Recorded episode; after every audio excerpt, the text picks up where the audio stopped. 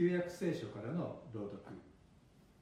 イザヤ書30章8節から17節。旧約聖書の1107ページです。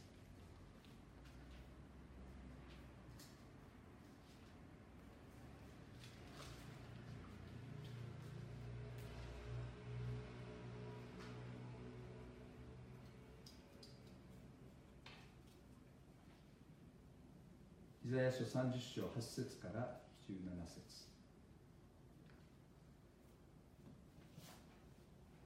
今言ってこのことを彼らの前で板に書き書に記せ。それを後の日のため永遠の証とせよ。誠に彼らは反逆の民であり偽りの子ら主の教えを聞こうとしない子らだ。彼らは先見者に向かって見るなと言い預言者に向かって真実を我々に予言するな。滑らかな言葉を語り惑わすことを予言せよ。道から離れ行くべき道をそれ我々の前でイスラエルの聖なる方について語ることをやめよう。という。それゆえイスラエルの聖なる方はこう言われる。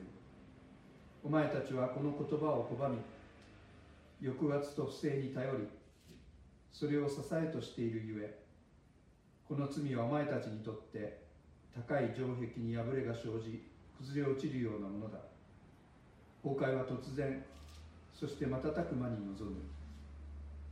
その崩壊の様は陶器師の壺が砕けるようだ。容赦なく粉砕され暖炉から火を取り水槽から水をすくう破片も残らないようだ。誠にイスラエルの聖なる方我が主なる神はこう言われた。お前たちは立ち返って静かにしているならば救われる。安らかに信頼していることにこそ力があると。しかしお前たちはそれを望まなかった。お前たちは言った。そうしてはいられない。馬に乗って逃げよう。それゆえお前たちは逃げなければならない。また速い馬に乗ろうと言ったゆえにあなたたちを追う者は速いであろう。一人の威嚇によって千人はもろともに逃れ五人の威嚇によってお前たちは逃れる。残るものがあっても山頂の旗竿のように丘の上の旗のようになる。新約聖書からの朗読。マタイによる福音書。14章22節から33節。新約聖書の28ページ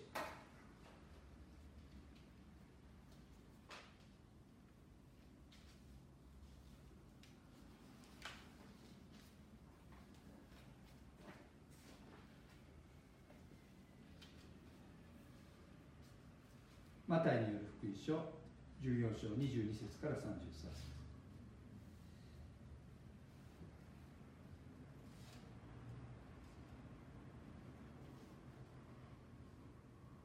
それからすぐイエスは弟子たちを強いて船に乗せ向こう岸へ先に行かせその間に群衆を解散させられた。群衆を解散させてから祈るために一人山にお登りになった。夕方になってもただ一人そこにおられた。ところが船はすでに陸から何スタディオンか離れており逆風のために波に悩まされていた。夜が明ける頃イエスは湖の上を歩いて弟子たちのところに行かれた。弟子たちはイエスが古城を歩いておられるのを見て幽霊だと言って怯え恐怖のあまり叫び声を上げた。イエスはすぐ彼らに話しかけられた。安心しなさい。私だ。恐れることはない。するとペトロが答えた。主よあなたでしたら私に命令して水の上を歩いてそちらに行かせてください。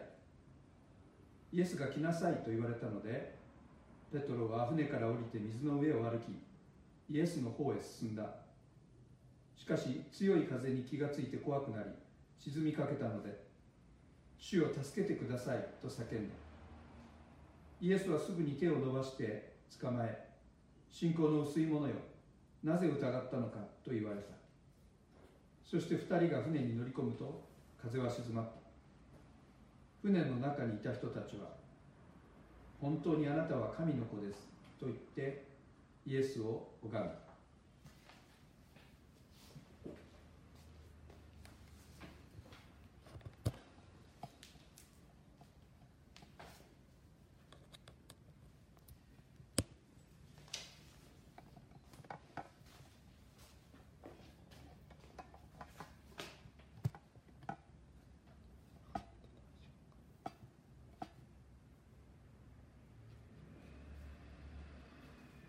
昨晩の大きな地震ですが、えー、皆さんのあの知ってる方で何か被害に遭った方とか、えー、おられたでしょうか？私もあの SNS でですね福島とか宮城の友人知り合いたちが発信している安否情報をいろいろあの見たんですけども、まあ、家の中のものがかなりもうあの倒れてしまった壊れてしまったというようなあの人はありました。あと停電をしたっていう人たちおられましたけど、まあ、それ以上の被害はなかったようで、えー、ひとまず安心をしております。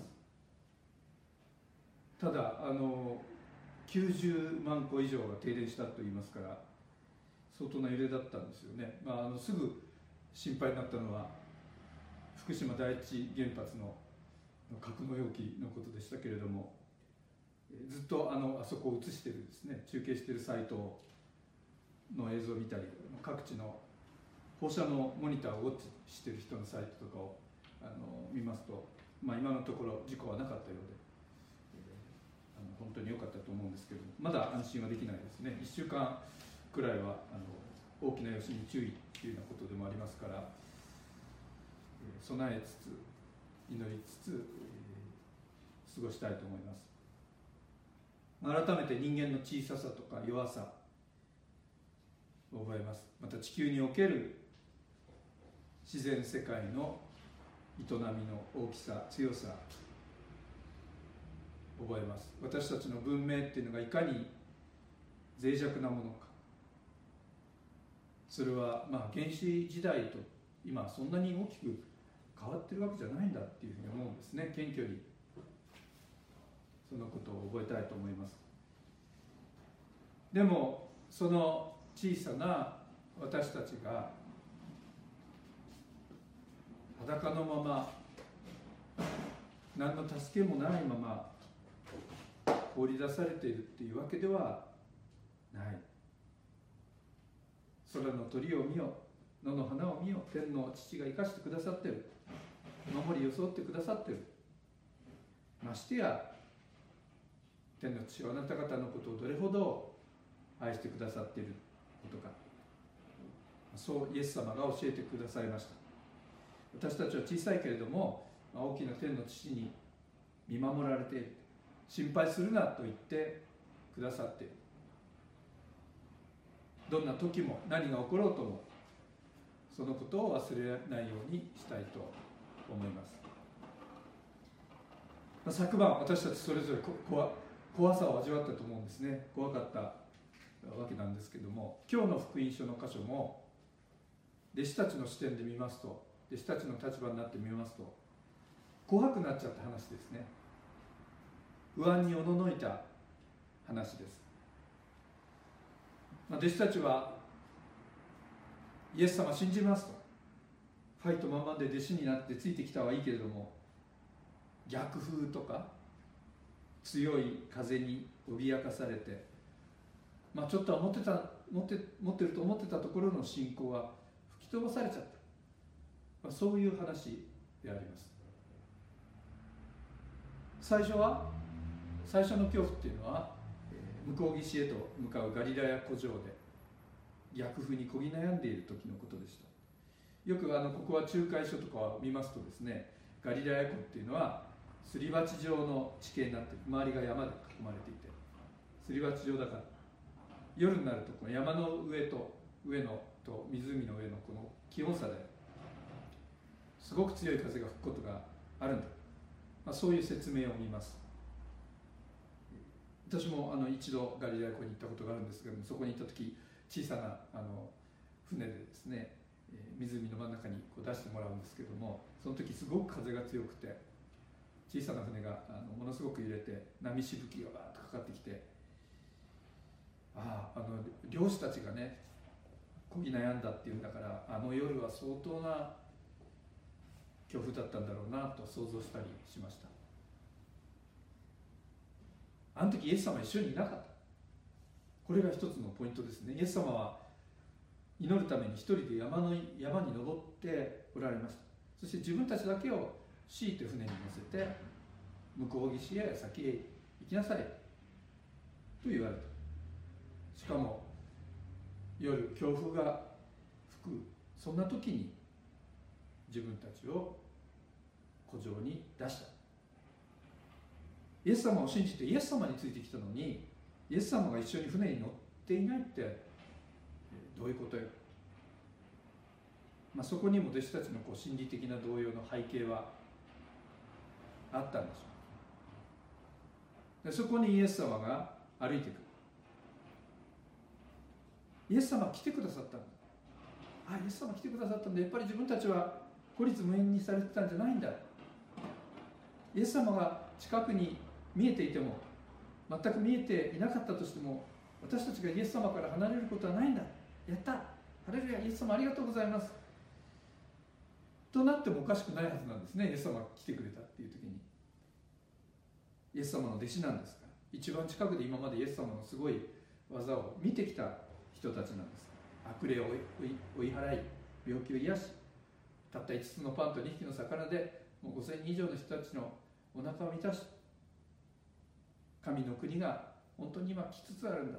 あなたのうちに来てるんだ。そういう見業を見てその神の国の印を見てきたわけですでもそういうふうにはならなかったんですね。イエス様が古城を歩いておられるのを見て幽霊だ叫んじゃうわけですね。イエス様に向かって幽霊だ叫んじゃう。イエス様は来てくださった。イエス様は共にいてくださる主なんだっていうふうに信仰の喜びを味わうんじゃなくて恐怖に取りつかれちゃって幽霊だ。叫ぶ。これが弟子たちの現実でした。その弟子たちを恐怖から救ったものは何かというとそれは言葉でした。安心しなさい。私だ。恐れることはない。安心しなさいってこう訳されている言葉。さらせよっていうのは辞書を引くとですね元気づけるとか勇気づける鼓舞する。元はこう温めるっていうところから来てる言葉のようです。勇気出そう心温めろ私がここにいるじゃないか。怖がらなくていい。このイエス様の言葉が彼らに力を与えたんです。イエス様っていうのは結局あの亡霊亡霊なのか。幽霊幻影なのか。信じない人から見ればそうかもしれませんね。このあの幽霊って訳されてるギリシャ語はファンタスマっていう言葉ですね。ファンタジーなんかの元になる言葉ですけども、まあ、実際には存在しないものの幻影を見てるだけじゃないの？そう言われるかもしれない。だけど怖くなればねすぐにもう怯えちゃう信仰なんかなくなっちゃうような弟子たちはああいう弟子たちはあの船に乗ってた人たちのことは幽霊じゃ救えなかったでしょう。やっぱり安心しなさい。私だ。恐れることはないっていうこの声のこの言葉の私だっていう現実の存在感。この言葉の持つリアルな手応えがあって力があってそれがあったから怯えるのを止めることができた。これはねイエス様に乗りなさいって言われた船に乗っている者の幸いなのだと思います。本物の言葉によって救われるんです。でそういうわけで恐怖にとらわれていた状態から落ち着きを与えられた弟子たちですけれども、まあ、それ以上の力もここで与えられてますね。踏み出す力を与えられています。代表選手はやっぱりペトロなんですけどもペトロが言います。主よあなたでしたら私に命令して水の上を歩いてそちらに行かせてください。まあ臆病者の弟子がこんな大胆なことを言い出すわけです。これどどう捉えます？ペテロがね私あの呼んでください歩いて行かせてくださいってこうイエス様に言うんですよ。ここどう解釈するか。お調子にちょっと乗っちゃったものの、えー、傲慢な願いなのかあるいは間抜けなお願いなのか。私はそうは思わないんですね。私に命じてくださいって言ってる。イエス様の言葉に力がある生きた力がある。そのことが分かったっていうことじゃないでしょうか。決してね自分のスピリチュアルパワーで奇跡的なことを自分もできるのを試してみたいって言ったことじゃないと思うんですね。これはやっぱりこの船に乗った者たちイエス様の船に乗った者たちにとって健全な応答だと思うんです。私が水の上を歩けるかどうか挑戦してみたいじゃない。イエス様の言葉があればそれに従っていくならばその言葉が私を支えてくれる歩ませてくれるそうまっすぐに信じた。んですだからイエス様はそれに応えてくれたと思うんですね。来なさい。来なさい。とっても短い言葉ですけれどもでもこの言葉の重さ強さに自分を委ねられる。この言葉の上に自分の体重をかけられる者にとってはこれで十分なんです。天地をこの世界を御言葉によって作られたお方が今イエス・キリストにあって来なさいと私を招いてください。この言葉ぐらい力あるものはありません。でペテロはこの言葉にかけます。船から水の上と歩み上に歩み出します。歩きましたイエス様に近づいていきましたいいですね。でも一度信仰によって踏み出せばあとはもう大丈夫。何も問題ない。ノープロブレム。そのままゴールまで行く。ハレルヤハレルヤ。オールザウェイ。っていう感じじゃないわけなんです、えー、忘れてはいけないんですけどこの時まだ風は吹いてるんですね。一晩中弟子たちを悩ませていた逆風っていうのはまだビュービュー吹いてるわけです。波は高いわけです。でペトロはイエス様の言葉に集中してた時はおそらくそのことすっかり忘れてたんでしょう。そっちには全く気に、えー、気を止めてなかった。だけど歩いてる途中でふと気がついちゃうんですね。ビューっていうのにね。あれ？こんなに強い風が吹いてるじゃないか。どうしよう。怖い。こんなところで溺れたら漁師の私だってもうどうしようもない。命を失ってしまう、まあ、そこで不安に取りつかれる。そしたら沈み始める。ここはあのよく注意をして見る必要がありますが溺れ始めたから怖くなったっていうんじゃないんです。怖くなったから沈み始めたんですね。風が急に強くなったから怖くなったっていうわけじゃないでしょう。イエス様の言葉にまっすぐ向かっていたのが暴風の力の方に目がいったから怖くなったんです。風はもう同じように吹いてる状況が変わったからっていうのではない。ペテルの眼差しの行方がそれてしまったから沈み始めるのです。でも沈みかけたところでのペテルの行動はねとても素晴らしいものだったと思います。まあさすがペテロって言ってあげたい気がするんですね。沈みかけたところで彼はなすべきことをちゃんとしたと言えます。主を助けてくださいって叫んだんです。主よとここで再び彼の眼差しが主の方に向かう。頼るべき方に頼る。これほど正しいことはありません。そして本当に大丈夫でした。叫んだペテロはすぐにイエス様の手に捕らえられます。まあ捕らえられながらも怒られるわけです。信仰の薄い者よ。なぜ疑ったのか。なんで私のね来なさいという言葉に信頼してくれなかったのかって怒られる。叱られる。でも彼はしっかりイエス様の手で保護されていました。そして2人が船に乗り込むと風は静まった。船の中にいた人たちは本当にあなたは神の子ですと言ってイエスを拝んだ。言ってこの記事が終わるですからこの湖の上を歩く伝承のこう肝というのはですね弟子たちは恐ろしい経験をしたけども怖くなっちゃったけれどもでもそれによってイエス様はこの船に共に乗っていてくださるお方なんだっていうことを知ってそのイエス様の人知を超えた力を知ってそして船に乗り込んだ者たちはイエスを神の子として礼拝するということに導かれたっていうことです。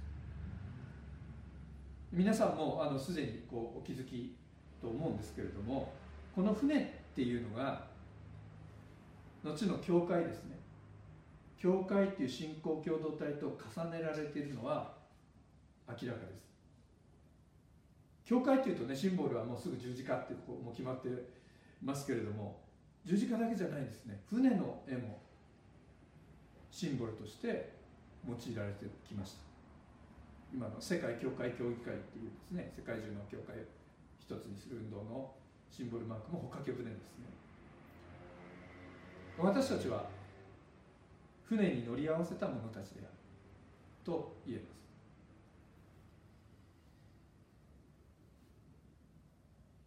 水の上を歩く奇跡の話。どうでしょう？これはあのその船に、まあ、乗り込んでない人から見ればですね口頭無形な話、まあ、よくクリスチャンっていうのはこんな話を 真面目に読んでるよねと思うようなところの一つかもしれないですね。いやこんなバカな話と思ったりね。いや逆にいやこれできるんじゃない？ちょっとあの鍛えたらできるんじゃない？とか霊力があればできるんじゃない？とか試してみようとかからかいの対象にされたりすることあるんですよね、え、前に YouTube の動画であるおバカな人たちがですね湖でどれだけ水の上を歩けるかっていうのをやっててですね勢いつけてきて何歩歩けたとかいうこうイエス様みたいな格好してやるあの馬鹿げたの見たことがあるけどそういうなんか対象にされやすい。なんか馬鹿げてるって思うんでしょ私も若い頃初めてあの聖書を真面目に読んだ時はなんだこのこのこの話はとか思思いましたね。でも教会という船を知ってその教会という船の航海に誘われてそれに乗り込んで、まあ、それを経験してきてみるといやこれ馬鹿げた話じゃないよなすごくリアルな話だなって思うようになりました。弟子たちもねガリラヤ湖でのあの一晩の経験をいやもう何十年か前にあの夜はすごかったよあの時はこんなことがあったんだよってただ過去のね人への出来事を自分たちの何か武勇伝みたいにして語ったんじゃないと思うんですよ。あの強風の湖の上の経験とその後の教会という船が嵐にこぎ悩んで不安に襲われてもうイエス様を信じられなくなって幽霊幽霊だって怯えるようなうろたえがあって。でもイエス様の言葉によって御言葉によって元気を取り戻して立ち直って踏み出してイエス様に向かって歩いていくことをしたでもまたその途中で風を見たら現実によって怖くなっちゃってズブズブっと沈みかけて。でイエス様にでもそこをまた救ってもらってなんで信仰がないのかって叱られる。でもそういうことを通してあなたこそ神の子です。キリスト信仰へと目が開かれていく、まあ、そういう経験ですね。後の教会の経験が絶対重なってそれでこうやって大切に語られてきたと思うんですね。なんか過去にすごい奇跡的なことがあったよっていう一つのエピソードに過ぎなかったらそれはずっとこう本当に命を支える言葉として残ってこないわけでこれは非常にリアルな経験。その後の人生でも経験していくこととして語られてきた。弟子たちの失敗というけども失敗は一度じゃないないですね。弟子たちは失敗を繰り返す人たちでもありました。また風を見て怖くなる。溺れかけちゃう。でもその中でイエス様の安心しなさい。私だ。恐れるな。そして来なさいっていう声を聞き直す。でその言葉によって支えられる経験をする。そういうことを積み重ねていく。私たちもそれを今続けているんだと思います。それはやっぱりね信仰の訓練なんですよね。信仰のハードレッスンっていう題をあの今回つけたんですけども。まあその題をつけた後に、えー、今のこの教会のことを考えながら教会員総会の準備をしながらあの夜の弟子たちのレッスンも相当ハードだったけどなんか今だったら社会問題にされいじめいじめをしてるとか社会問題にされるくらいのハードなレッスンだったけども。我々も時としてイエス様によってすごいハードなレッスンをちょっとイエス様ハードすぎますっていうようなレッスンを与えられるんだなっていうふうに思いました。でもやっぱり弟子たちにとってあの夜の出来事が必要だったわけですしその後の教会の歩みでもやっぱりイエス様に与えられるハードなレッスンっていうのを必要とするんだろうと思うんです。で今回私初めて気がついたんですけどね。今までちょっとこういう読み方してなかったなと思ったんですけども。あれはやっぱイエス様にとってもねすごく大変な時だったんじゃないかなと思ったんですね。あの時イエス様は強いて弟子たちを船に乗り込ませるでしょ。あなたたちは乗ってもうあちらに向かいなさいって言って自分は山に退いて祈るんですね。なぜ弟子たちを強いてかっていうとやっぱりそれは弟子たちにとって決して簡単なことじゃなかったから決して好ましいことではなかったからです。向こう岸へ行くのか。あの違法人の知恵と。それよりはねその途中風も強くなる可能性も十分あるし危ないしそれよりこっち側にいたい。こっち側っていうのは自分たちのテリトリーですね。慣れたところです。ここにいればまあ怖いこと合わないです。自分たちもまあよく分かってるところ。だでそういう状況にある弟子たちに「いや行くんだよ。あちらに行かなきゃいけないんだ」って言ってこう乗り込ませる。だから強いて乗り込ませたんです。でやっぱりイエス様自身もね祈りに行くわけですよ。これは大変なことだったんです。決してねイエス様は楽ちんで高いところであの鬼コーチみたいな「お前ら走れ走れ」とか「あの難しいとこ行け」ってなんかね冷酷な感じでレッスンをハードレッスンをやってるっていうんじゃないんですよ。イエス様にとってもここはね一つの節目なんです。節目ってあると思うんですね。でなぜそう言えるかっていうとこの行った先っていうのはゲネサレトの地なんです。向こう岸なんですそれはこちら側のこうユダヤ人主体の土地じゃなくて自分たちのよく知ってる地じゃなくてよく知らないところなんですね。でガリラヤで主にここで電動で歩いてるけど向こう側へ行くっていうのはやっぱりそこの新しい地に出ていくことなんです。で行ってみたらどうだったかっていうと多くの人がイエス様を求めてきたっていうんですね。逆にあの今までの側ではこう信じないユダヤ人の問題っていうのがありましたけれどもその行った先では人々はイエス様を求め街中の村中の問題を抱えた人たちがやってきたんです。イエス様は本当にくたくたになったでしょう。一生懸命働くんですよ。つまりそこにはなすべきことがいっぱいあるってこと。自分たちのあの今ここ居心地のいい自分たちの領域にいれば安心だけれどもそこ出てった時にはそこにものすごい大事な働きがあるたくさんの働きがあるでイエス様にとってやっぱそこはここは一つの転機だったと思うんですね。ですから山へ行って祈るわけです。で弟子たちはそこでこぎ悩むわけです。だからイエスあの弟子たちだけが大変なところにこう突き放された言うんじゃなくてイエス様自身もここで天気を迎え苦しみ祈ってイエス様が苦しむっていうこととイエス様の船教会が苦しむってことはやっぱり一つなんですね。別々のことじゃないんですね。イエス様の戦いがあって教会もそこで苦しみを経ていく。怖い思いをしてい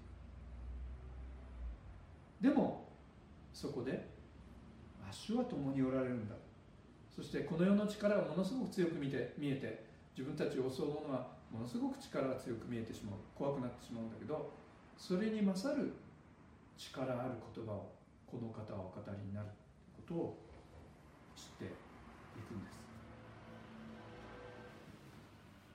今日あの一つ紹介これやっぱしたいなと思って持ってきたんですけども昨日の夜ですねあのウィリアム・ヤンの「祈りの頼り」っていうのが、えー、日本語に訳されたものが日本の教会に送ってきてアジア選挙小委員会を通してあの今日各教会に配られているんですけどもウィリアム・ヤン先生皆さんも会ったこともある人も多いと思うんですけども、えー、香港仲介の牧師で私ももう20年25年以上の付き合いをしている方です。彼はあの香港の自由が危機に瀕する中で福音宣言2020ですね香港の民主化運動にそこに自分たちが守るべきものがある信教の自由そこにかかっているということで私たちはイエス・キリストのみを主とします。他のものは主ではありませんという宣言を出すんです。福音宣言というのを出しましたその起訴者の、中心でも一人であって。でそのために、今あのものすごい勢いで、そのような民主化運動に抑圧がかかっているので香港にいられなくなって。で、えー、台湾に移られたんですね。で今度台湾もあの永住資格を取ることができなくてどうするか非常に困っておられたんですけどもイギリスに移住することを決心されて、えー、イギリスに行かれた。でそこからのあの祈りの頼りでした、えー、このね香港の民主化運動と新教の自由っていう本つい最近出た出て読みましたけどもこれはまあ皆さんもぜひ読んでほしいなと思う、えー、本です、えー、本当にあの命がけで主に従うっていうのはこういうことなんだなっていうことを思わされる本。でヤンセンスもだから大変でご夫妻でねあの愛する本当に香港を愛する香港で生まれ香港で育った香港人なんですけれどもそこを出て非常に辛い思いをされていましたけれども、まあ、この手紙を読んだ時にこれからあのスコットランドのエディンバラに到着して、まあ、そこで迎えてもらった。私ここでやることがあるっていう決意の手紙のようなことでした。これからイギリスでも香港人のために奉仕をします。私たちのためにお祈りください。関東語のオンライン礼拝も開催するし知り合いの香港人やクリスチャンにも連絡するしコロナが収束したら会いに行くつもりですあちこちに住んでいる香港からの人たちを団結しようと思っています。地元の牧師や伝道師にも連絡して来営したばかりの香港人をサポートするネットワークを作ろうと頑張ります。もう香港にいなくても講師は止まりません。主が私たちの導きになり私たちの手の働きを確かなものになさいます。皆さん祈っていただきたいと思います。ということであの祈りの課題を掲げています。またあの皆さんにもこれを分かち合って祈っていきたいと思います、まあ、これもすごいハードなレッスンですね。しかしその中で、まあ、その中でしか見えないこと。主の言葉の力。そして自分たちに与えられている使命。私たちの船はどんな使命を与えられているのか。それはもう本当に小さな船で大波にこう揺られちゃう船なんですけども。でもイエス様はねその船を見捨てていない。見捨ててないどころかそこに歩んできてその船に乗り込んでください。そしてその言葉によってその弟子たちになすべきことをなさせてください。怖がっている人に安心を与え安心を与えられたものに一歩踏み出すことをさせてください。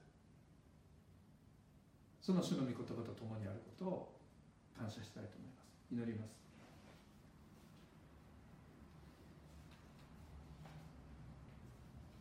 神様本当に恐れてしまう怖がってしまう私たちです。主の言葉によって私たちを安心させ元気にしそして踏み出す力を与えてください。イエス様のお名前によって祈ります。アーメン。